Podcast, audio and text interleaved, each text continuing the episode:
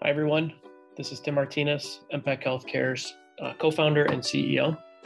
I'm happy to share with you all that I'll be conducting a weekly interview-style employee spotlight so that we can all get to know each other a little bit better and hear directly from the amazing people that make up this organization. I'm excited to do these interviews, and I hope you enjoy them. This week's spotlight is on Andrew Pfeil, MPAC's operations analyst. Let's get to know Andrew. Hey, how's it going? What's up? Not too much. All right. Well, unless I throw you any curveballs, you think you know what's up, what's about to happen. I hope there's a twist. I'm ready for it. All right. Well, let's start where we start with everyone. And I guess for everyone's benefit, your background, you have an engineering degree, but you decided to come work at a healthcare company. So take me back to when you first, how and when you learned about MPAC and what ultimately drove your decision to join us. Yeah, definitely. So started out studying engineering in college and actually had my first job working in the OR of a hospital. So I was down in the operating room helping out. I was a surgical support assistant, helping out more of like a runner with surgeries, but I got to see some crazy stuff and got to be involved in patients' lives. And I would go meet the patients before the surgery and wheel them into the surgery room. So that really kicked me off in healthcare and was quite something to be able to see them before the surgery and then walk in, and inspired me a lot. I know that I can somehow relate to bringing about a positive impact to others' lives and bringing value into others' lives. And I was really inspired by that first position. So from there in college, I knew I wanted to be involved in healthcare in some capacity.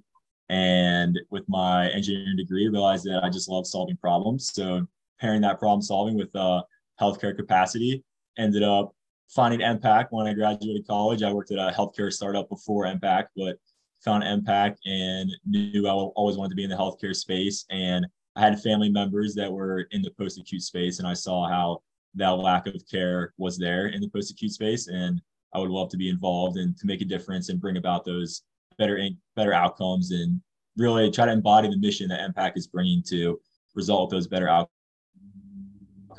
So I was super passionate about the mission of MPAC, still very passionate about it, and ended up joining the team and loving everybody that I met in the interview process as well. Awesome. So you come at it from an angle similar to me, right? Non-clinicians, we want to figure out how to make a difference in MPAC. We can't make a direct impact because we're not allowed to care for people.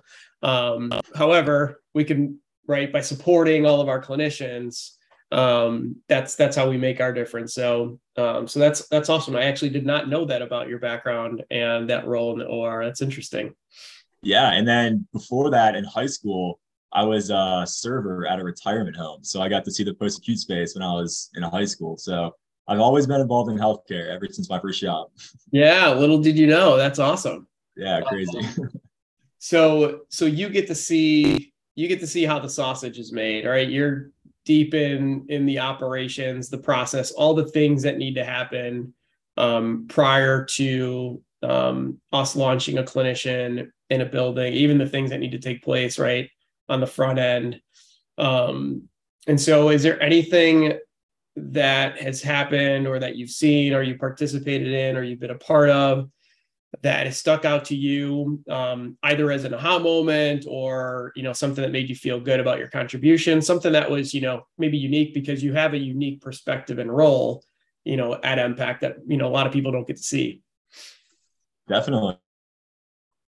Watching those facilities and making sure everything goes smoothly is very fulfilling to me, just knowing that we're bringing about that care. And then on the flip end, hearing about, even through the employee spotlight. So just hearing directly from the clinicians and the providers and knowing that what I'm doing on the back end is helping to drive that value.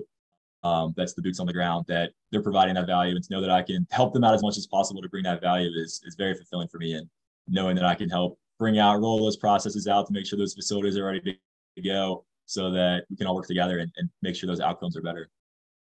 Yeah. And I mean, you play an important role in making sure that our clinicians have, the technology, for example, that they're going to need and our goal is to make it as smooth as possible. You know, when folks join, they are tough roles. It's a tough environment to practice in, but it's a much needed roles, both medical and mental health side of things for the patient population. So our goal on the, you know, sort of behind the curtain is to make sure that the wheels run smoothly and everybody gets what they need, and so that they can focus on really caring for the patients, and everything else is taken care of. So thanks for being a part of that and making that happen.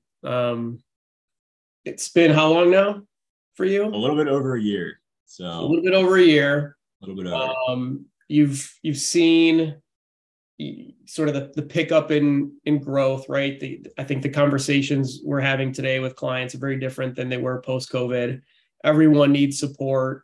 Understaffing is a problem. Everybody's calling us looking for help. They want medical care. They want mental health care. Soon they're going to see our psych program roll out, which is really exciting. And so things are kind of picking up steam. Things are probably getting much busier for you. As that happens, right, we need to have new processes. We need to kind of think about, how do we really scale? How do we continue to support to make sure that everyone that launches here and every client gets the same high quality service? So what's sort of on your, and here's the curveball for you. What's on your radar? Like, what are you excited about as you see things pick up, and like what's to come? What are you thinking about, you know, for the next 12, 24, 36 months?